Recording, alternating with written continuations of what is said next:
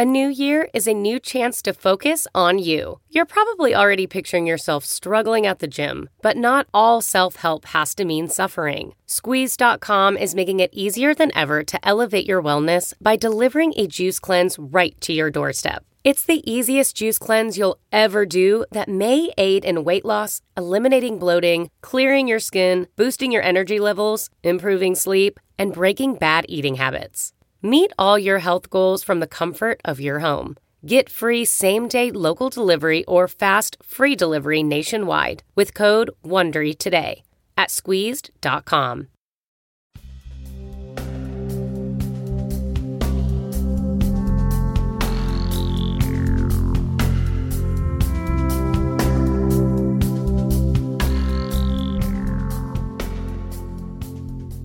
Hi, it's Mindrolling. And uh, my bestie is here today, Mr. David Silver. Hi, Dave. Hello, hello. Hello. Good morning, Hello. Vietnam. It's kind of Oh, like yeah. that. You remember that picture with Robin Williams? Yeah, I certainly do. Yeah, today he could, if he was alive, he'd be, yeah, good morning. We could substitute Vietnam for other things, but you know. Yeah, I you know, I saw this documentary about Robin Williams and he was such an amazing human being Mm. and sad. I, I don't usually get sad when people die, you know, that I don't know really, except for maybe people like I don't know, Tom Petty or uh, Great Masters. Yeah. But you know, when I saw this uh, film about him, he was just such an, an unusual and special person. Very Really, yeah. compassionate and thoughtful and sweet. Anyway, so hi. Hi, long time. Not that long. Well, we're doing them now every couple of months, I guess. Yeah. Whenever I can catch you. But uh, Well, yeah. so to speak. huh? I mean, I'm so incredibly busy right now. Yes, I know. Not. Uh, just so everybody knows, David, I don't want to get into it and I don't want to embarrass you, but he had a, a major injury which uh, he's recovering from that is a terrible uh, broken wrist. I mean, in 20 places. So, so that set him back on the movie he's doing, on the book he's writing, and all of it for the moment. Um, but he's become an expert on. Uh, documentaries on Netflix. So that's worth something as well. Um, and now, wh- what about this thing? Uh, It's fun. You know, I texted you yesterday. I love this. I saw this on social media. Everybody, we got to be thinking about what are we going to do to save the environment so that Keith Richards can still be with us. Something like that. That was the greatest thing I'd read in a long time. you know, he and I are exactly the same. I mean, like two months apart or something. Oh, birthday. So, yeah, yeah. In fact, I'm the same age as all those iconic, you know, British invasion oh, really? Well, you're the British invasion. gangsters from Yeah. 1967. Yeah. And I think there was something in the water that either killed us off like fast when we were 27, Uh, everybody, yeah. them, or we're still alive. And yeah, Keith Richards. You know, he's kind of, um, I, I don't know him, but I do know people who do know him.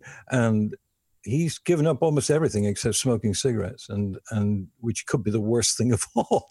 Yeah, really. Except yeah. cigarettes. That's great. Yeah, right. Oh, God. All right. So uh, today we decided that uh, we uh, were going to do, uh, we'll just chat about Carl Jung. And uh, since we've been experts on Jung for many, many, many years, oh shit! I had I went. I told this to Dave the other day, but uh, last weekend I went out with some people and a couple of them I didn't know. Had to dinner and everything. And in the course of the conversation, he says to me, uh, and I don't know how he got around to this, but he's been in a a Jung. You know, there are Jung study groups, something, in almost every major city. I mean, it's amazing. So. In this case, he said, "Yeah, I've been like for 15 years. I've been part of this study group." And I stupidly said, "Well, my partner and I are going to be doing a, a podcast about Jung as if we had been studying it for 30 years and had been come, become masters and then I just, then they said well what's it about and that's when I laughed and went just kidding just kidding we're just going to rap we don't know anything about Jung No, we're going to talk about Keith Richards. yeah right Oh well, boy! you oh know, boy! done some studying up, and um, I know you have. And uh, very fortunately, I got a present of the Red Book, which we'll talk about later, uh, some years ago, and um, didn't really read it, but now I'm reading it. And the only problem with it, I can't pick it up because of my wrist. yes, So I, I, have to bring in, you know, a butler to pick up a butler now. the book you know. Amazing. Uh, it's a huge book. It's, yeah. it's very, very large, and uh, uh, Well, we'll talk about it. We'll talk about it. Can you just say, you know, just so long as, uh, you know, because we really are neophyte. I mean, I'm talking about, I found, uh, and, and David's been, he'll tell you what the Red Book is, but it, it came out recently in the last, oh, I don't know, five, six years ago, uh, which is a compendium of, of, of some of his work. I got a book called The Psychology of Kundalini Yoga because I'm interested in yoga as a general thing and seeing if we can break it down into uh, a way we can understand it uh, in a very practical sense. And so I found this. So this book has an amazing lens from which Jung looked at Kundalini yoga. He actually went to India. I'll read you one passage, David. You'll die. what happened to him? Yeah, he, uh, he barely survived. Uh, but so yeah, the the the way in which he interprets the the Kundalini, the chakra system, and so on uh, through that lens is unique. And so I think uh, I think you know we can get something out of it. I did, and you know I love sharing what whatever I kind of come upon in this area. But maybe you could just say a little small, not a big biography of, of Jung. Oh well, um, yeah. For for those, and I, I imagine there aren't many of them because of the demographic of Mindrolling. But um, you, uh, Carl Gustav Jung was Swiss, and um, he uh, he was a, a student of psychology at university, and worked at a psychiatric hospital in 1900, the Hmm. turn of the century. You know oh, really? and then uh, he became connected with Freud, Sigmund Freud, and um, they became kind of partners. Um, but they had eventually found out they had diametrically different views of the of the source of consciousness and of the source of motivation. I guess is what I how I'd put it. I'm not reading that, by the way. I made that up. um, but they were friends until 1912, and then. Uh, and by that time, Freud was quite well known, uh, Jung less so. And Jung uh, wrote a book called The Wandlungen und Symbole der Libido, which means psychology of the unconscious, uh, which was the thing that divided them. Because as you probably know, uh, there, uh, Freud, you know, ascribed much motivation to deep sexualities. And um, even though I don't think Jung disagreed with the place of sexuality in motivation and behavior, he didn't think that uh, and developed a much more wide uh, ranging and deeper view, I think, which was of the collective unconscious and of consciousness in particular. And um, it, it, it seems weird, but when you think about rock and roll bands that break up and you think they never could, uh, this is what it was like. They were, you know, Freud and Jung, Jung and Freud. And then this particular difference became bitter. And they, they weren't exactly enemies, but they were certainly not friends anymore. And that the two streams of, of, of uh, psychology and, and psychotherapy diverged at that point. And, you know, I think the United States was where it all began to happen more than Europe in a way. And uh, Jung became uh, a student of consciousness and has had an enormous impact impact upon the last century, and actually uh, certainly upon students of consciousness and uh, yoga and New Age, for want of a better expression, people since the 60s and 70s.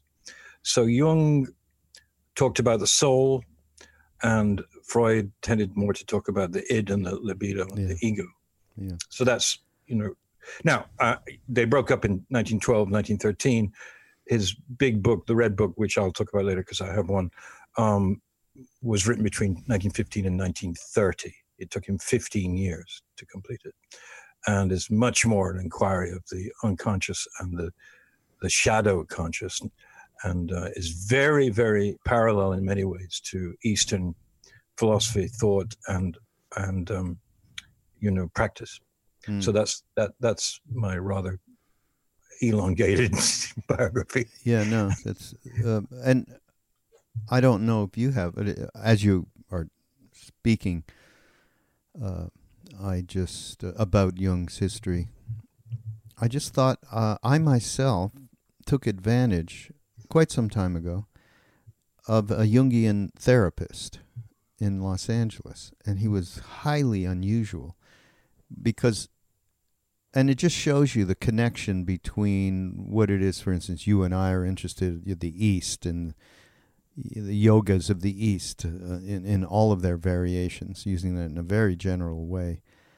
And the fact that Jung was so connected to that in in his own way and very interested in it uh, I think that that's uh, a very, very uh, telling thing. And in, in particular, with this therapist, there was a kind of openness that I will never forget, actually. It's the one thing I remember. He was an older guy, you know, I was, uh, I don't know, maybe mid 40s at the time, 50. Uh, and uh, he I, of course, told him about everything my history in India, my relationship with my guru, named Karoli Baba, the whole thing. And he was not overtly into any Eastern thing, he was just open. Hmm. And you know what he used to do? He'd say, Okay, you sit down, actually lie down, if I remember.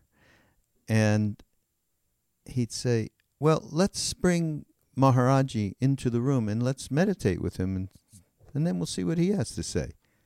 Really? Yeah. I couldn't believe it, and that, and that it became amazing. so present and real. Hmm. Uh, he was a v- very very unusual man, and uh, so I had a great feeling from that time. I really didn't know much about Jung. You know, I mean, just the stuff you said around the unconscious, around uh, the uh, the working with which I love, of course, around dreams and and all of the symbolism therein, and so on. So. Uh, so that's why I've I've had this little thing about you know we've talked about doing this uh, you know uh, for a long time, so I'm mm-hmm. glad we are. So maybe you take the uh, first stab at whatever it is you think might edify. Well, one of the things that occurred to me quickly in in thinking about this since you suggested doing it was the really um, clear parallels and resemblances between uh, some of the things that Ram Dass has consistently talked about and expounded upon, and um, and, and Jung, and particularly in, in connection with the soul, hmm. and not just as there being a soul, um, because obviously, um, although Ram Dass is always very lucid and accessible, he's also extraordinarily um, deep and, and insightful and sometimes complex in his sort of deconstruction of, of what we believe about ourselves. And I think Jung was very similar. And um, I, would like to point out one, it might take me a second to find it, but mm. there's something that he wrote in the Red Book, um, which I mean, tons of stuff which relates to this. Uh, one of the one of which, uh, let's just go back a moment to when Ram Dass departed Harvard as Dr. Richard Alpert, uh, a clinical psychologist of great repute, and became involved in psychedelics, but then I think more crucially became involved with Maharaji and Karoli Baba and, and Indian philosophy, but not just philosophy, philosophy, but behavior and attitude towards the world. And, and I just want to read this thing. In the Red Book, uh, Carl Jung said, the spirit of the depths, the spirit of the depths, which sort of means the soul, forced me to say this and at the same time to undergo it against myself. Since I had not expected it, I still labored misguidedly under the spirit of this time, as opposed to the spirit of the depths, and thought differently about the human soul. I thought and spoke much of the soul. I knew many learned words for her. I judged her and turned her into a scientific object. I did not consider that my soul cannot be the object of my judgment and knowledge, much more are my judgment and knowledge the objects of my soul. Therefore, the spirit of the depths forced me to speak to my soul, to call upon her as a living and self existing being. I had to become aware that I'd lost my soul. Hmm. From this, we learn how the spirit of the depths considers the soul. He sees her as a living and self existing being. And with this, he contradicts the spirit of this time, for whom the soul is a thing dependent on man, which lets herself be judged and arranged, and whose circum- circumference we can grasp. I had to accept that what I'd previously called my soul was not at all my soul, but a dead system. Hence, I had to speak to my soul as to something far off and unknown, which did not exist through me, but through whom I existed. Mm. And I think uh, you wow. should talk, uh, try and, uh, if if you want, to connect that with with Ram Dass's um, distinguish between the role and the soul. What Jung is talking about, the spirit of the time, is the role. Yeah. You know that we think we're we're terrible people if we don't succeed. Uh, I had a conversation with someone a couple of days ago who was very depressed because he feels like he hasn't made enough money in his life and he hasn't to, to really support himself the way he wants to be and hasn't done enough and hasn't achieved enough and so forth. And he's a meditator. And I, I very sanctimoniously said, well, who the fuck cares?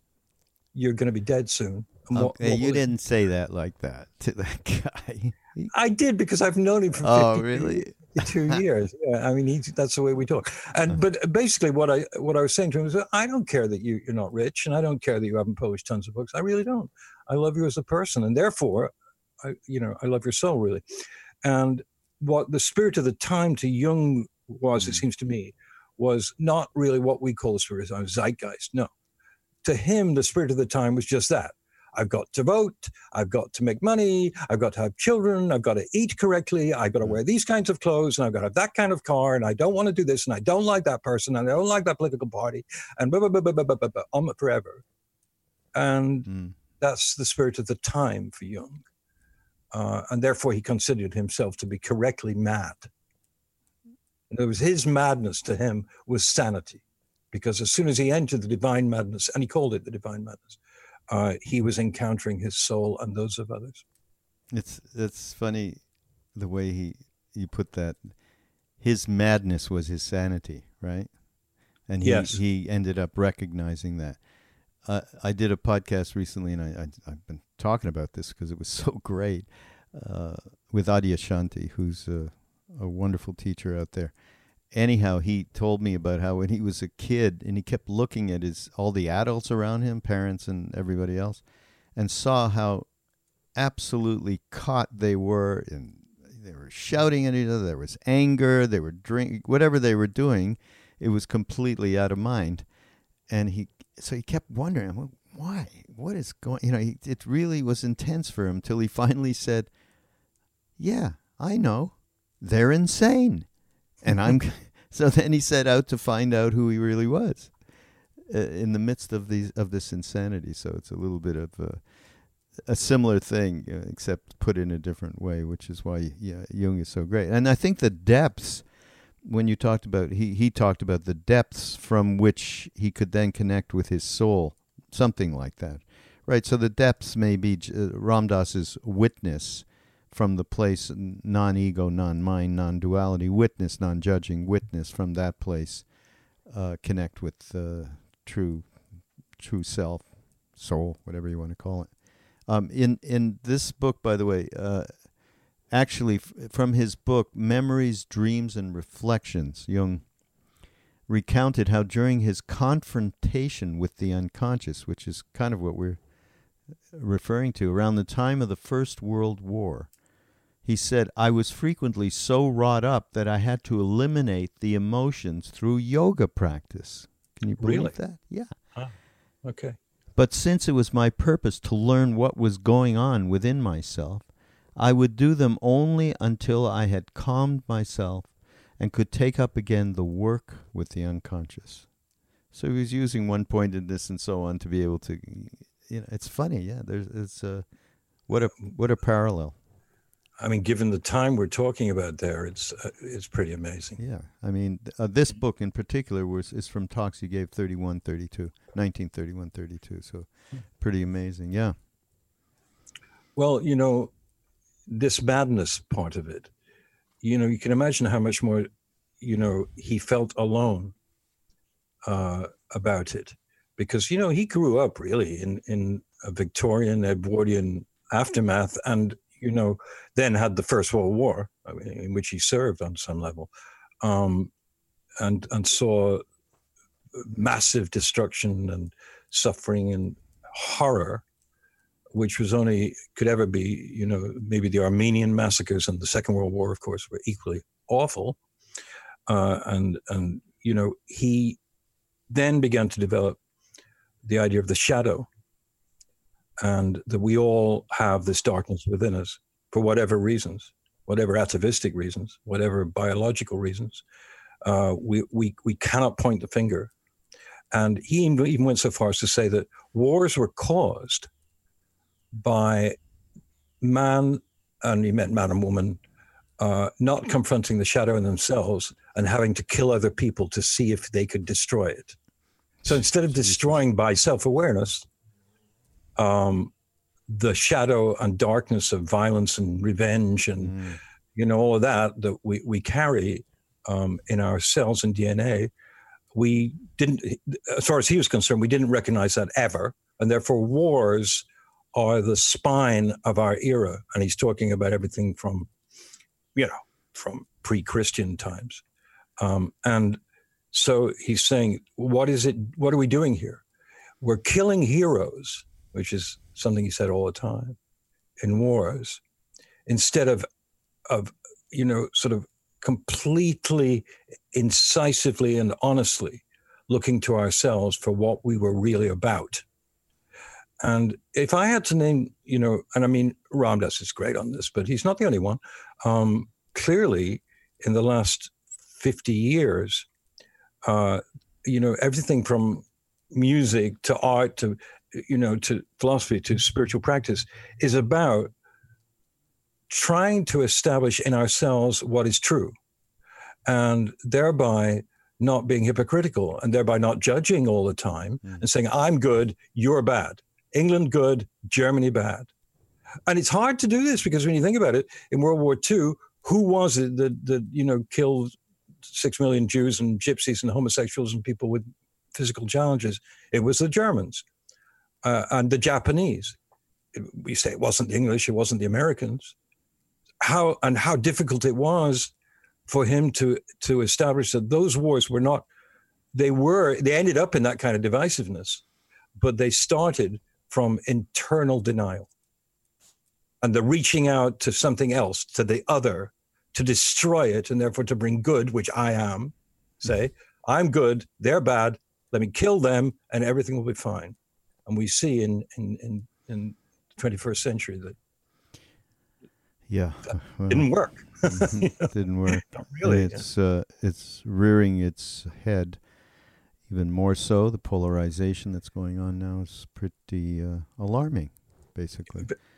Well yes. I mean i saw children yesterday at a trump rally and um, you know in the front row he'd put them blonde seven or eight nine year olds you know and they just looked they they weren't laughing or they didn't understand what he was saying. They just looked as if they were in a cult of some very deep divisive cruel antagonistic order. Children you know. So yeah. Yeah. Oh this has been uh, going on. I mean another podcast i just did with uh, a teacher named Gangaji, also a wonderful teacher. Um, and she said to me this racism, I've seen what what's happened with me. I grew up in Mississippi, I think in Missouri or Mississippi in the South, and that was in, endemic to my family. And I didn't even think I, there was any other way of thinking mm. until obviously I became, uh, you know, an adult, and in the process of my own self inquiry, realize the extent of ignorance that I was living on. You know, that was part of me back then. It's not, we look at sort of objectively, but it's so subjective to the person who's growing up in this environment. I mean, it's just, uh, I was blown away when she said that. Because, I mean, she's a tremendously conscious person that just happened to come up in that environment, and it was nothing more or less. Right. By the way, right. uh, Jung, um, we talked about sort of his salvation was his madness, and he started to believe in his madness, not his sanity, right? But Jung claimed that the symbolism of Kundalini yoga suggested that the bizarre symptomatology, symptomatology that patients at times presented actually resulted from the awakening of Kundalini. I've always thought this.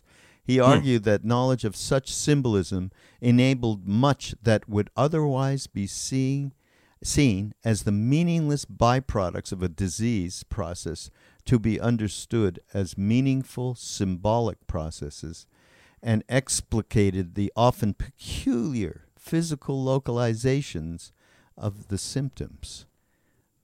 Hmm. And if you go around India, people when they start to have, you know, they if they they they open up, different chakras open up, right? We're going to talk about that to get an idea of, of what uh, what we're talking about in terms of the the uh, psychic centers in the body, which is what Kundalini Yoga is. There's seven of them, uh, and you you can see this manifested. Just walk. They don't put them in nut houses though. We put them in nut houses.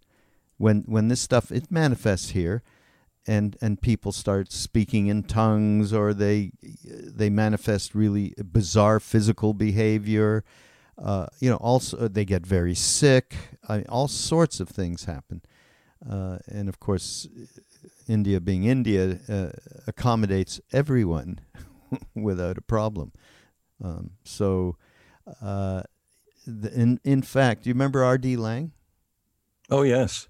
Yeah, he was uh, actually we met him in India. He was a good friend of Ram Dass. Oh really? Oh, yeah. I didn't know that. Yeah, yeah, I read his books and was very taken by him. yeah, he said time. that Jung's view that so-called pathological experiences may actually be mis- misrecognized experiences of the arousal of Kundalini is confirmed and uh, developed by uh, this man Lee Sannella in uh, the Kundalini experience, psychosis or transcendence.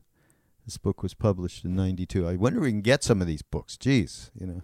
Really? Yeah. I mean, it's difficult because you know, I was in Manhattan um, a few days ago, walking up Third Avenue, I, th- I guess, and um, it was at a time when not everybody's coming out of their offices, and and you know, countless people in in suits and ties in 95 degrees, 92 percent humidity, and walking around quickly to the subway or to a Uber or whatever, and I came across in in 16 blocks three people who were clearly what normal, so-called normal people would call uh, insane. Mm. And it just struck me, you know, who's insane here? I mean, these guys are walking in horrendously humid and hot weather in the middle of a concrete jungle, wearing a suit and a tie, and obviously, and most of them on the phone. And if you just, as Jung says, if you just take your take away from the conventional vision of normalcy to the soul, which occasionally I do because I don't spend that much time in Manhattan. So when I'm walking around, I go, my goodness, these people are crazy. They're crazy. They're going into an office to manipulate financial blocks. And then they're going out on, in, a, in a car commuting for 90 minutes to Westchester. And then they're doing the same thing again and again and again and again for 40 to 50 years. And we do, and we can say, well, that's crazy and everything, but most of us accept these systems. We do because we partake in them. We buy from Amazon. We put gas in the car. We watch television. We have political debates. We wear a tie. We don't wear a tie. And what I think Jung is so great about is that the real zeitgeist is unchanging, eternal, and forever within us.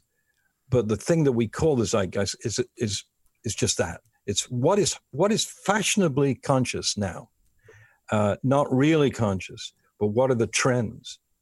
Trends are, you know, we all do it.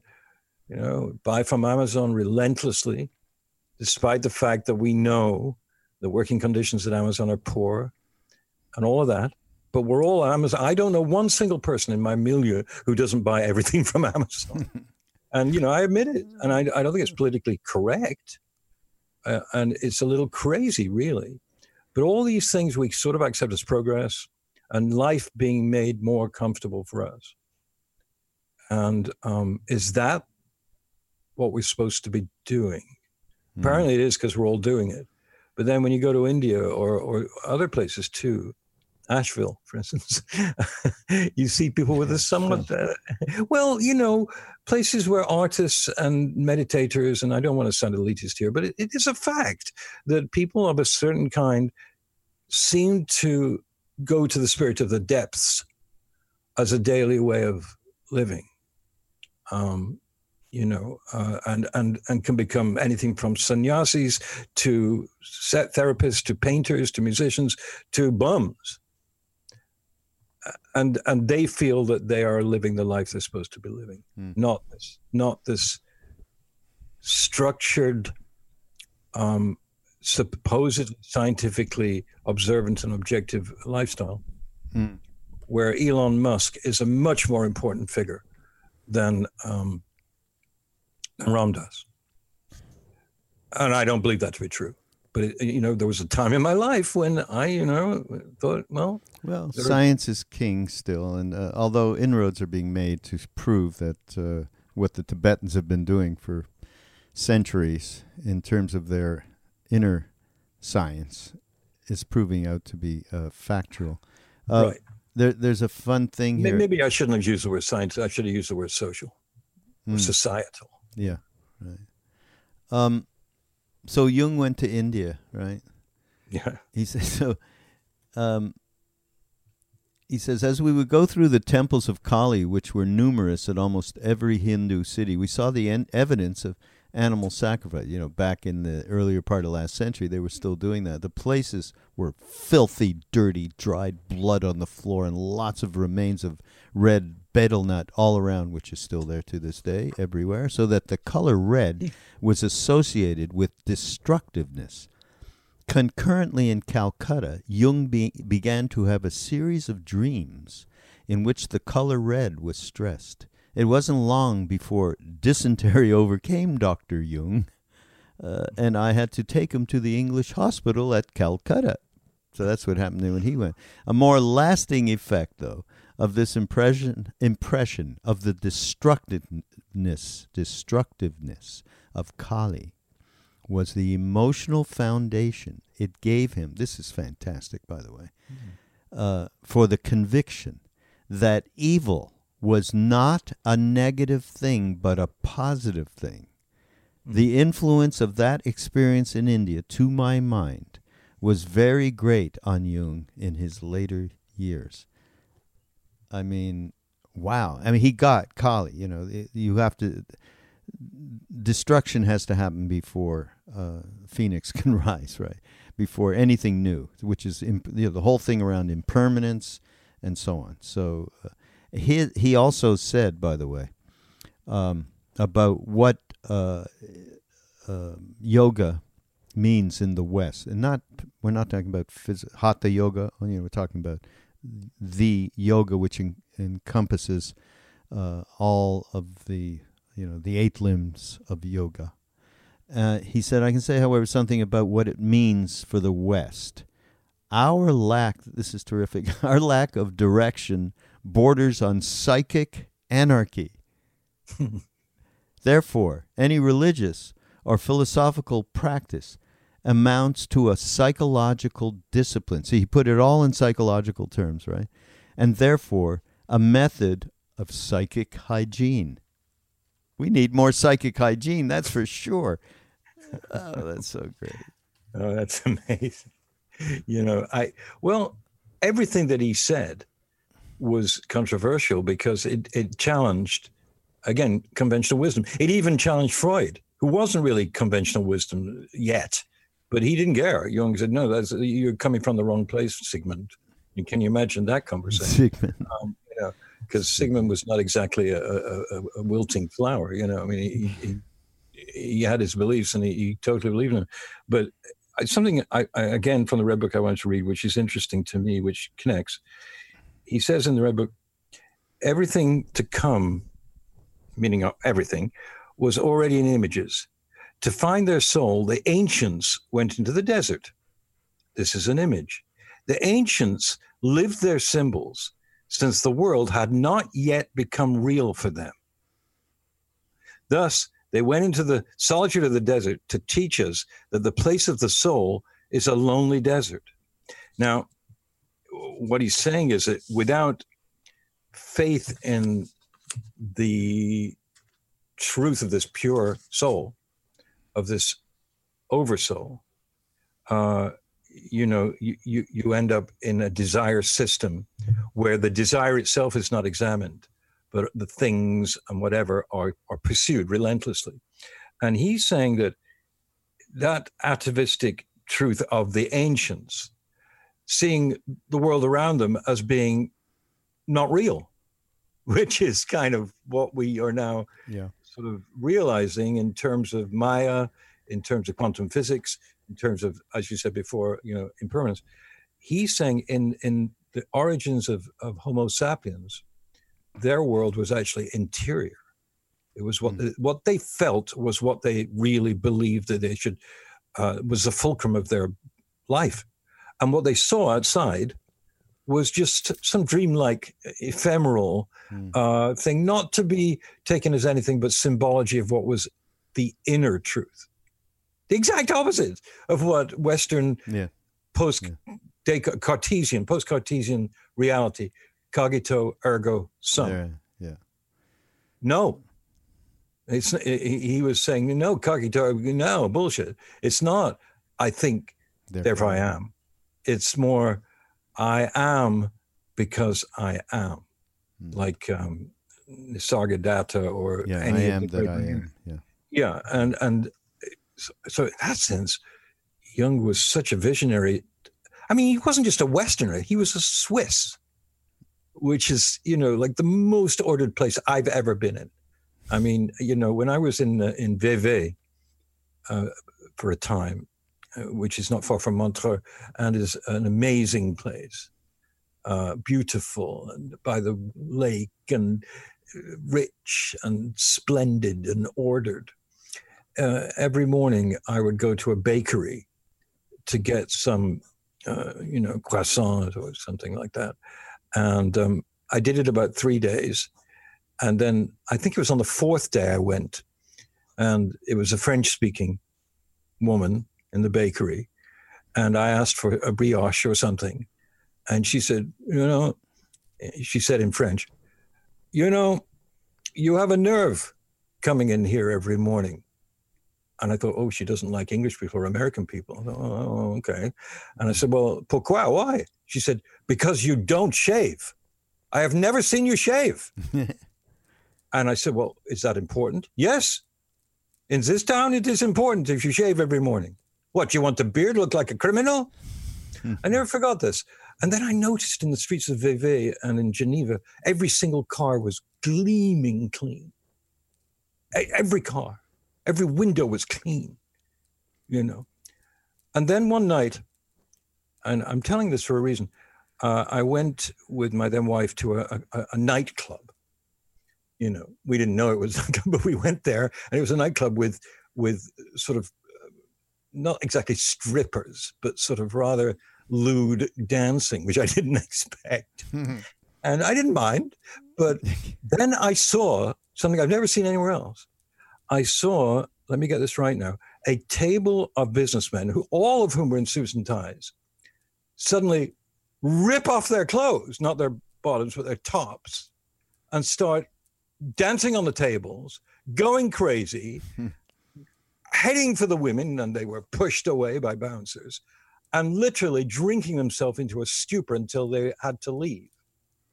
And it was half the audience. So during the day, you have this gleaming reality, and at night, the exhibition of the libido, libido in, in the most outrageous and rather, you know, creepy way. Mm. You know, these sort of Anyway, But maybe they were they weren't Swiss. They were Englishmen and Americans, probably. You see. they were Swiss. they were Swiss, and I, you know, because they were talking in German and French, and and Uh-huh. what I, it, struck me at the time. This was in the seventies, but I still remember it. That they're all so completely ordered during the day. It's the perfect society. Hmm. It's neutral. Well, they It's rich. have they have a living master who lives in Switzerland now. Did you know? You haven't heard of him? no, His name is Roger Federer.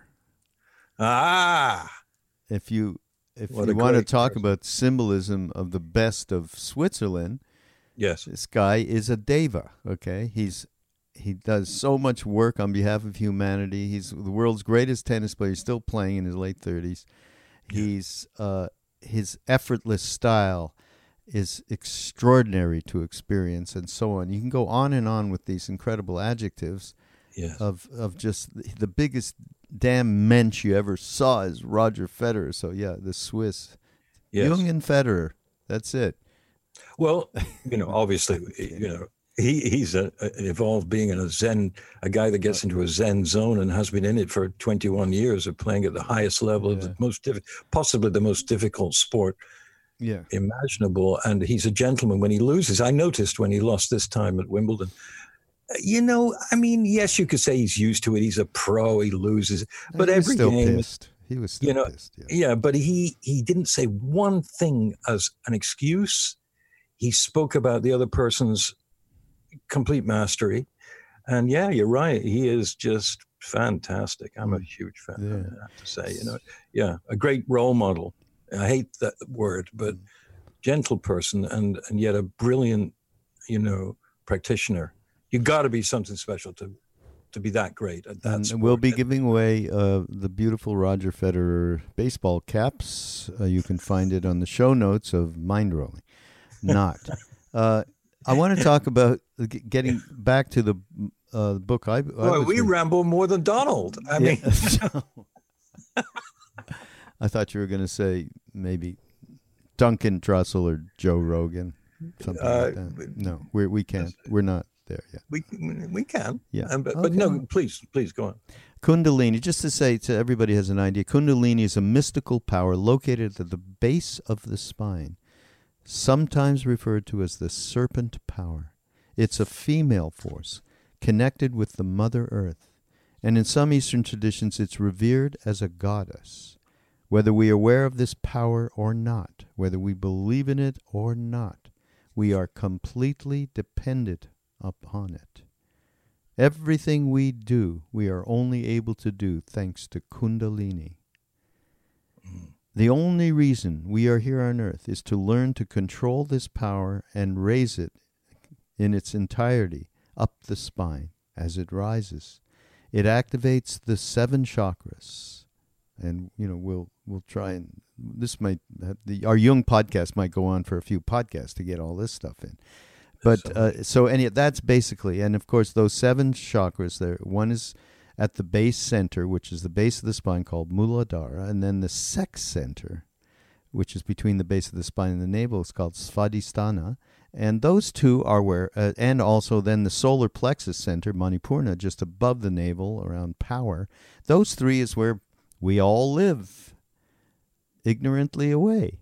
Then there's the heart center, Anhata, chest region, throat center, Vishuddha, the throat, uh, the Christ center, or third eye, Ajna, which is in the middle of the forehead, and the crown center, called Sahasra, Sahasrara, above the head. So that those are the seven centers which comprises the Kundalini, and it's uh, everything around Kundalini yoga revolves around these centers and the raising of the energy. Now, uh, this is, uh, I want to tell one little story, a very small story. It's around when we were in India with Maharaji. And, you know, people wanted to know how, okay, how do we do this? Okay, we're here. You're a guru. Come on, tell us how to how to do it. How do we raise kundalini? And how do we you know, should we meditating and mantras and what do we do, you know? uh, short of uh, sacrificing goats because we kind of were into that. Uh, and that wasn't happening anywhere near him, that's for sure. So Ram Dass directly said, Maharaji, how can we raise Kundalini? And this is a famous quote. Maharaji said, feed people. Now, of course, Ram Dass has said more than once in talks or in books that was the last thing I wanted to hear.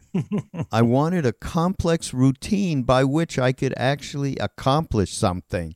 Feeding people? So uh, uh, I take uh, with uh, that caveat the reality of um, people thinking that, geez, I'm going to get a book on how to do this stuff. You know, these guys mm. are talking about. And uh, I think it's more to the point, what I've gotten out of it is the way in which, uh, as I said in the beginning, the lens through which Jung uh, was able to interpret Kundalini yoga in particular related to the psychological views he had, which were really so helpful to have people understand uh, what he calls uh, his madness, to understand our true place. Um, and I think one of the core things, Dave, that he said uh, that in practice, what this all means is becoming conscious of one's instinctual nature. Mm. And, you know, I really think that for us, that's really what uh, is so instructive for us to be able to do any of the practices that we do that we recommend on this program yes. um, that many of us that uh, listen or watch, uh, that is an interest. How do I get through each day in the most conscious way without um, creating more and more karmas of habitual patterns, etc., etc. So get, that instinctual nature. I mean, I think that's very much part of what he uh, really transferred regarding um, getting into the unconscious and understanding it. So from that point of view, I think it's super, super important. Incredibly, because I mean, he, yeah, just like you said, he's he's saying everyone has this. Everyone has this internal room, set of rooms, thousands of rooms, with these um, urges and and desires and and and also aspirations in there. And again, I, I guess that's why he broke with Freud because and this is such a simplification someone could hit me in the face for saying this but you know uh, freud freud was saying you know often uh, you know you're doing this because of your mother or your father but you're also doing it because uh, you are still the recipient of atavistic sexual urges to continue the race so the, the you know the, the idea of of you know original sexual communion was to further the race and then lust came into it mm. uh, as as objectification came into consciousness. In other words, a, a downward growth. I, I, wanted to read something. I think this is what he ultimately felt about this. He said, "This is all. I'm only quoting from the Red Book." Uh, he said, "If we set a God outside of ourselves, he tears us loose from the self, since the God is more powerful than we are our self falls into privation. But if the God moves into the self, he snatches us from what is outside us. We arrive at singleness in ourselves. So the God becomes communal in reference to what is outside us, but single in relation to us. No one has my God, but my God has everyone, including myself. The gods of all individual men almost always have other all other men, including myself. So it is always only the one God, despite his multiplicity. You arrive at him in yourself, and only through yourself seizing you. It seizes you in the advancement of your life. So, you know, the the sort of critique he had of modern society was it was, it was just you know kind of addicted to things outside and believed there was an outside and an inside and had no not much interest since the Enlightenment, certainly since the 18th century, certainly, not a long time before. Had no interest in examining this universe, which is our consciousness. So he's saying, well, you know, There is only one. So it gets back to the one. You know, it does get back to sub. It gets back to the fact Jung believed that we are all one. And therefore, our neuroses, our urges, our dangerous uh, behaviors are um, universal. So, and that leads to the conflict between love and judgment. And so, you know, why was he important? Well, who else was saying this? Artists, for sure, you know, but it was less useful as personal discovery. I mean, you could say that looking at a Van Gogh painting or of, of uh, Da Vinci or Shakespeare or whatever, Beethoven was saying the same thing. But actually, it wasn't because it was still an individual showing his or her art to the world. Whereas Jung was saying, You have that within you. And I'll show you that by these paintings I'm going to do, and by these mandalas that I'm going to create. Uh, Raghu sent me a mandala this morning that Jung did. And, you know, it, it, it isn't like a Tibetan one or, uh, or any kind of Eastern one, but it is, it is. It's just his own version of it, what he saw. Because, you know, the Red Book was based on 23 dreams on 23 nights. Oh, yeah. That's what it is. And, you know, the desert that he spoke of, you know, uh, was the symbolic desert of going into it like Christ did. And what did Christ see in the desert? He did not see enlightenment as such. He saw the whole deal. He saw the darkness and the light. He was tempted.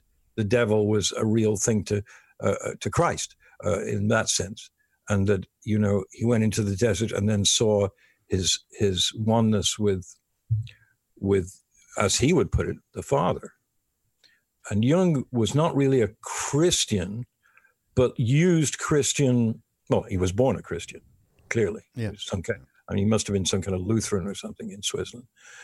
But he saw the whole drama of the of the. Um, in fact, he says at one point, when Christ was crucified, he went into hell and became the Antichrist just to see what it was like. you know, I mean, in other words, as an individual symbol or not symbol, um, sort of map, he was saying that we as individuals, if we examine the shadow, we stand a good chance of, of liberation. But if we deny and, and refuse to accept the shadow within ourselves and only judge it as being an objective other, which we can then destroy, we're screwed. Yeah. Yeah. Uh, one of the things in the Kundalini book, uh, of course, we, we talked about the three lower chakras.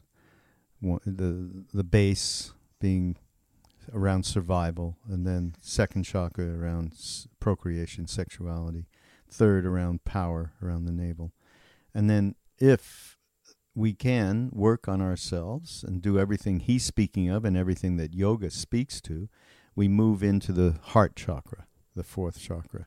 And he says about this in the fourth chakra, which is called anahata, you behold the soul, the purush, soul, a small figure that, or divine self. I actually prefer, per, uh, prefer divine self uh, rather than soul myself.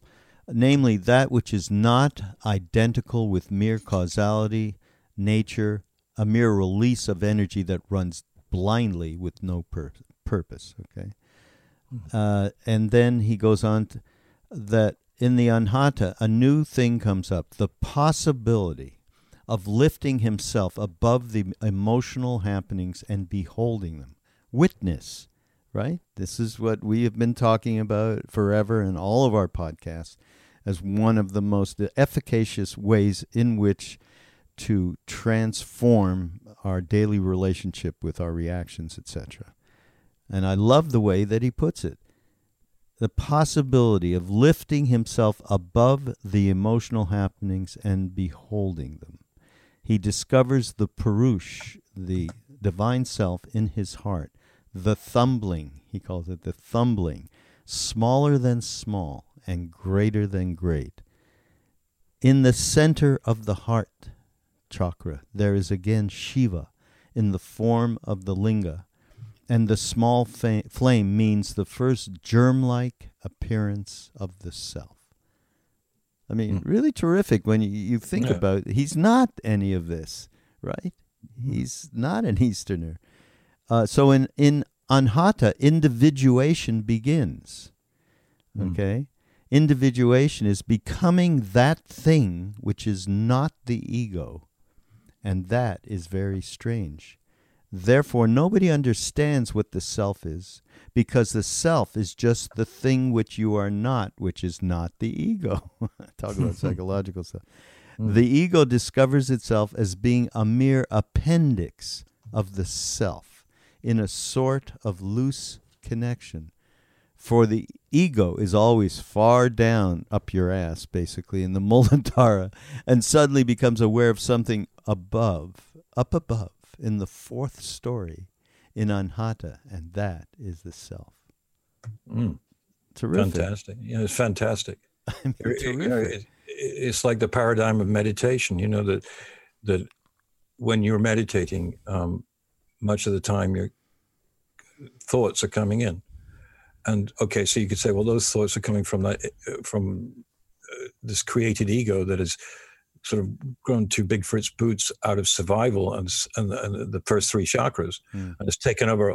You know, like whoa, took took over them, all of them, and what? But then the question has to be asked and answered or maybe not answered, but what is it that notices that when you're meditating? What is it that goes, oh, oh, I'm thinking about my lunch? And that's not the time to think about your lunch because why bother to meditate? I mean, you can think about your lunch when you're not meditating, but it comes in, and I'm thinking about, you know, that that really gorgeous woman I saw on the street, and I, I, I you know, and that I have all kinds of designs upon, and I'm thinking about that money that I'm owed and it it's relentless. And I mean, thinkers as great as Ram Dass and Alan Watts and others have said to us as a way of making it less awful. This is universal. This is universal. These thoughts are there, but they are only thoughts. And the other thing that knows that they're thoughts is the what you were talking about before, Yeah. Raghu. It's the witness, Yeah. and that witness is the individuation of the self, but not the ego. Right. And that divisive, I find it in meditation fascinating because, you know, you can even, they say you should never say, I had a good meditation. You know, you should never mm-hmm. say that. And I understand that. But there are times when a meditation is much more flowingly non invasive. I mean, in terms of what comes in than other times. And I've even found that if you, if, if I, um, because I am a meditator, I, you know, if I if I miss a day or two or something, they come back stronger. They come back stronger. Uh-huh. So it proves that they haven't gone away. I mean, the, the, the biggest I mean, Jung is really good about this, you know, and and so are other great great an- analysts of, of the mind and the heart. That you can't pretend that they go away unless you're a Ramana Maharshi or Ramakrishna or, or, or, or other Babas. I, maybe Well, they- are not. They're not pretending anything. No, okay, they're not pretending. they're pretending. living in that non-dual place where Right. the, the thoughts are coming through, but there's absolutely no relationship of attachment whatsoever. There's no, st- not even the tiniest sticky thing, which is the per, you know that's really uh, we hope that we are going to after much much practice some of that stickiness will fall away for uh, from uh, you know, for us and but these kind of beings have you know f- f- 8 billion gazillion lifetimes of work and they yeah that stuff isn't sticking the and the desire systems are not sticking yeah I mean, Jung didn't really get into that because he wasn't ready, I suppose, or or he was strictly in the psychological, you know, sort of frame. But um, he suggested it in other ways that you know you could work. There, there was a job to be done by individuals that had not really been emphasized in the West, because the West, you know, the colonizing West, I think he would probably agree, you know, the, Mm. the sort of European countries that went into Africa, South America, North America, China, Southeast Asia, you know, with a view to converting them to Christianity while creating a terrific business. After all, the British in India was were, were originally called well, the British um, Empire Company or something. I, I've forgotten, but East- it was a company. Yeah, East India. Right. Yeah. Right. So there were Christian missionaries going out to convert the ignorant and thereby uh, not being in the slightest interested in what these great cultures had cultivated in the true sense of culture over centuries from Lao Tzu and Buddha and the rest of them. Uh, uh, and thousands of, of, of Buddhas and Bodhisattvas. I mean, it's been mind blowing when we think that we had the right to go there and just go, okay, these people are crazy and they don't know about steel ships and battleships and how to take over places Yeah. and how to convert these ignorant people who are naked for God's sake. The guy's just wearing a dhoti. Oh my God. Oh my God. And, you know, it is big because it's still in our lives. This is still part of the dialectic that we're involved in. Um, you know, in, in 2018, uh, Jung knew that this was not going to work if we were continuing to objectify the universe, that uh, we had to feel that it was within us and without us. As George Harrison said, Mm. if no one said it before him, he certainly said it in that song, right? Uh, I'm within you, without you. Mm. Um, Jung, you know, intensely experienced this. It wasn't some sort of theory. When he put himself out for those years, when he was very traumatized by the split from Freud, because I think they were really good friends. But he also was traumatized by the fact that he felt alone in this in this um, uh, pursuit of the one, Mm. of the collective unconscious, Yeah.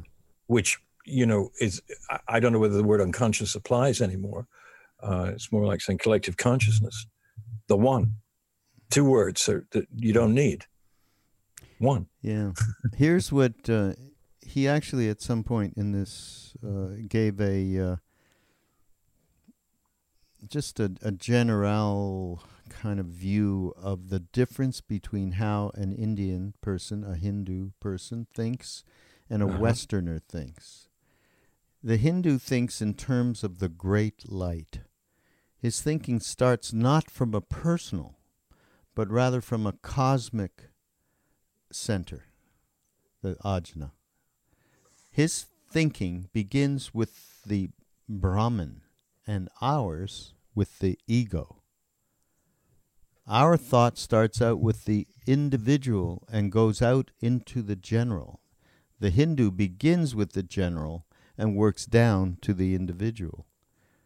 Mm. From this aspect, everything is reversed. From this aspect, we realize that everywhere we are still enclosed within the world of causality, that in terms of the chakra, we are not high up, but absolutely down below. we are sitting in a hole in the pelvis of the world, and our heart center uh, is is a heart in the uh, in the Muladhara, which is the, the center at the base of our spine. Our culture represents the conscious held prisoner in the Muladhara, in the uh, survival base consciousness, right? To- pelvis of the world. Hmm. Looked at from the from this from that aspect, everything is still Muladhara. In other words, everything is about survival and uh, duality and polarization and so on. So that well, maybe d- does that tie in, Raghu, with Maharaji's, um, you know, coming to liberation via feeding people means helping them to get beyond the survival because when you're starving you, you i think it's been said many Yeah. You you can't it's very hard to to you know take any of those steps because you're starving and Yeah. you, you're you're ill essentially so when he said feed the people feed people uh, and that's not something that's only Maharaji said that, but you know, one would maybe have expected all kinds of explanations of, you yeah, know, uh, you know, but no, he said you, other people must survive in order for you to even have any concept of a bodhisattva function in life. And I think that the action that you would take in feeding people is what Kundu ultimately puts you out of your ego mind and into your heart chakra immediately because there's caring, there's mm. reaching out, there's generosity, there's compassion. And as soon as you do that action, that completely turns your whole world topsy turvy from from the me, me, me, me. And it's all about me and what do I need. Uh, uh, what do I need to get enlightened? I need to get my kundalini kundalini rose, rosen. I mean, the action that one takes just in the simple act of feeding someone. Of course, feeding someone doesn't necessarily mean food. It means love. Right. It means you know a friendship, uh, anything. Mm. And as soon as you do that, and everybody knows that, as soon as you give a shit about somebody else, your world mm. changes. Mm. And exactly. I, I really, you know, think that uh, that that's a lot of what you know. That's basically what he was telling us, you know, and that will transform you not sitting in a cave doing you know meditative uh, practice. So, um, yeah, I think. And His Holiness says the same thing. Yeah. Also. You know, with all the incredible learned uh, stuff that he he knows, and if you go to one of his things, you know that he knows it. Um, still, at the end, he says, if if men and women don't learn the art of compassion and ergo the art of happiness, mm.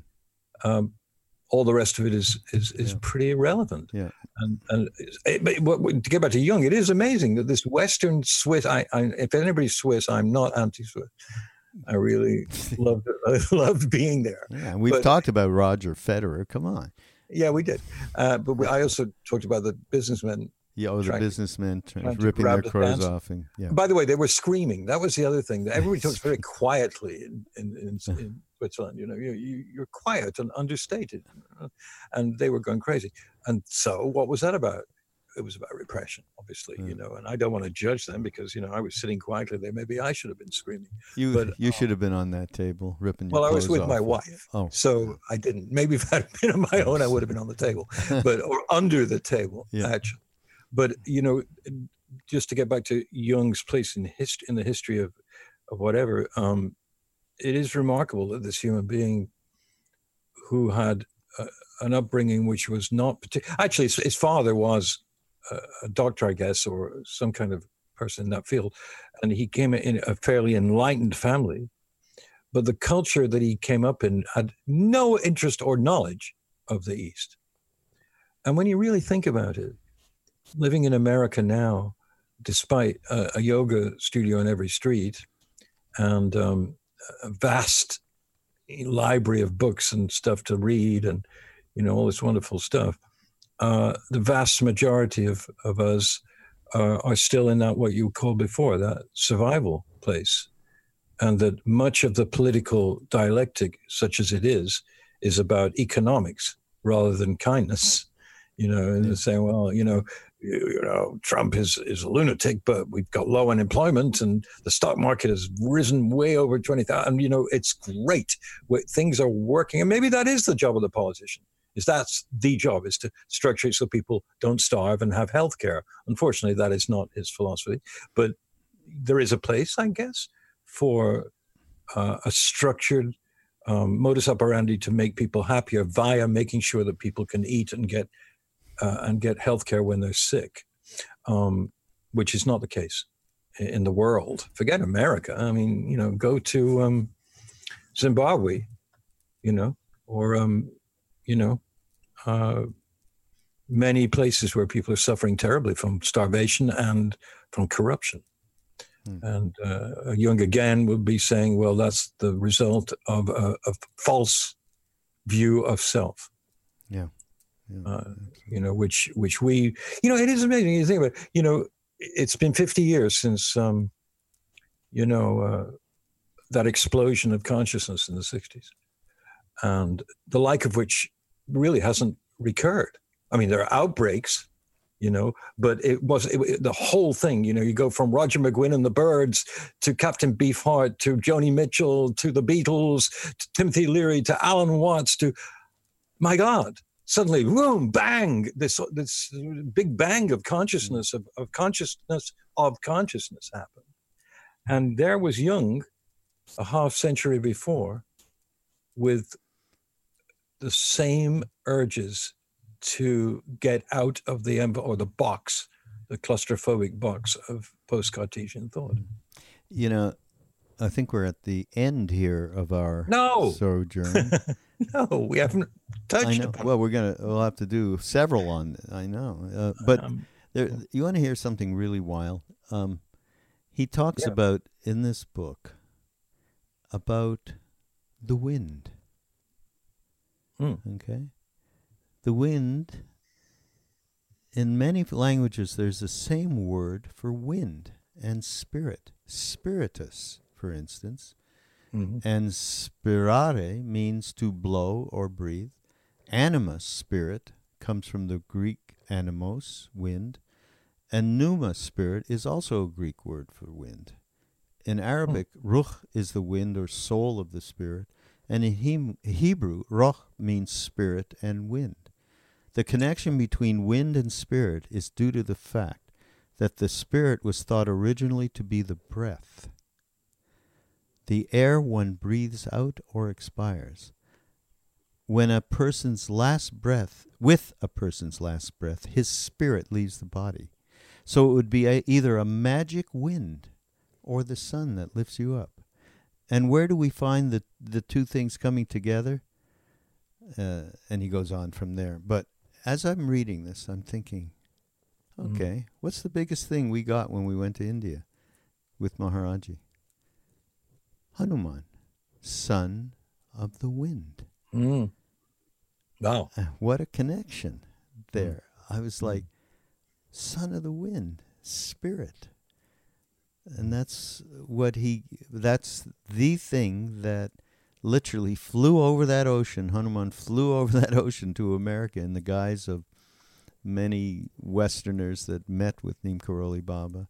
And in fact, uh, there's a, a wonderful, incredible Murti statue of Hanuman in New Mexico, in Taos, at Maharaji's only temple in America that is actually in the midst of getting a wonderful new housing in this beautiful uh, new gathering room and temple for him. I'm glad I'm mentioning that. Uh, anybody who is interested in supporting, who loves Hanuman like we do, um, uh, it'll be in the show notes how to get in touch with. It's nkbashram.org. This just came to me, folks. So it's yeah. This is our uh, our uh, commercial for the for this podcast because we're ending with Jung describing exactly what Hanuman is. Mm. How about that? I, I like that very much. Yeah, so It's great. great. Yeah, we have so much more. I think we'll have to just do another one. It's, we'll see. You you people out there, if you like this whole chatting Yes. about Jung, we got a lot more where this came from, and we can do more. So you send us a, a note, uh, and uh, you know, And if you don't like it, just stay quiet. Quiet. yeah. Because we're too sensitive, and we can't really hang, Yeah, uh, handle uh, criticism. You know, I'll think about it for a month. Yeah, won't yeah, sleep. really. What did we do wrong? Oh, A lot. so great to have you back. All right. Well, Thank if you. you're as you're getting uh, uh, feeling better and so on, then you know we can Yeah. continue, huh? Well, definitely. It's just. uh, Well, that's you know, good. Even of- making a fist is great. Fuck, Yeah, that's it is. really great. Actually, Yeah, and- since I really and, know I've been. you know, getting atrophied in some way it always helps you um, understand that you're not most of the time grateful for what is. I, it sounds very sanctimonious, but it, Yeah. you know, when you break a bone, you understand. Okay, I'm not going to be able to do a lot of the things that I take for granted. It's really nice in a way, although it makes But, me want uh, to scream, scream in the night. But nevertheless, your brain hasn't atrophied, has it? no, no more than um, it has been. normal. Yeah, uh, right. you know but no, no. Mhm. anyway it's great to do this i Yeah, you know i thanks, I, I hope i hope the Jung scholars um, oh yeah, don't get after us. We know from nothing. Okay. yeah, This is know, just a, a lark, and we saw some things we liked, and I, I went to a psychiatrist for a while that was a Jungian. That's it. Okay, Yes. don't don't belabor us. Okay, all right, there you go. This is Mindrolling on the Be Here Now Network. Thank you, David. We shall Thank you. see you next week. Love to everybody.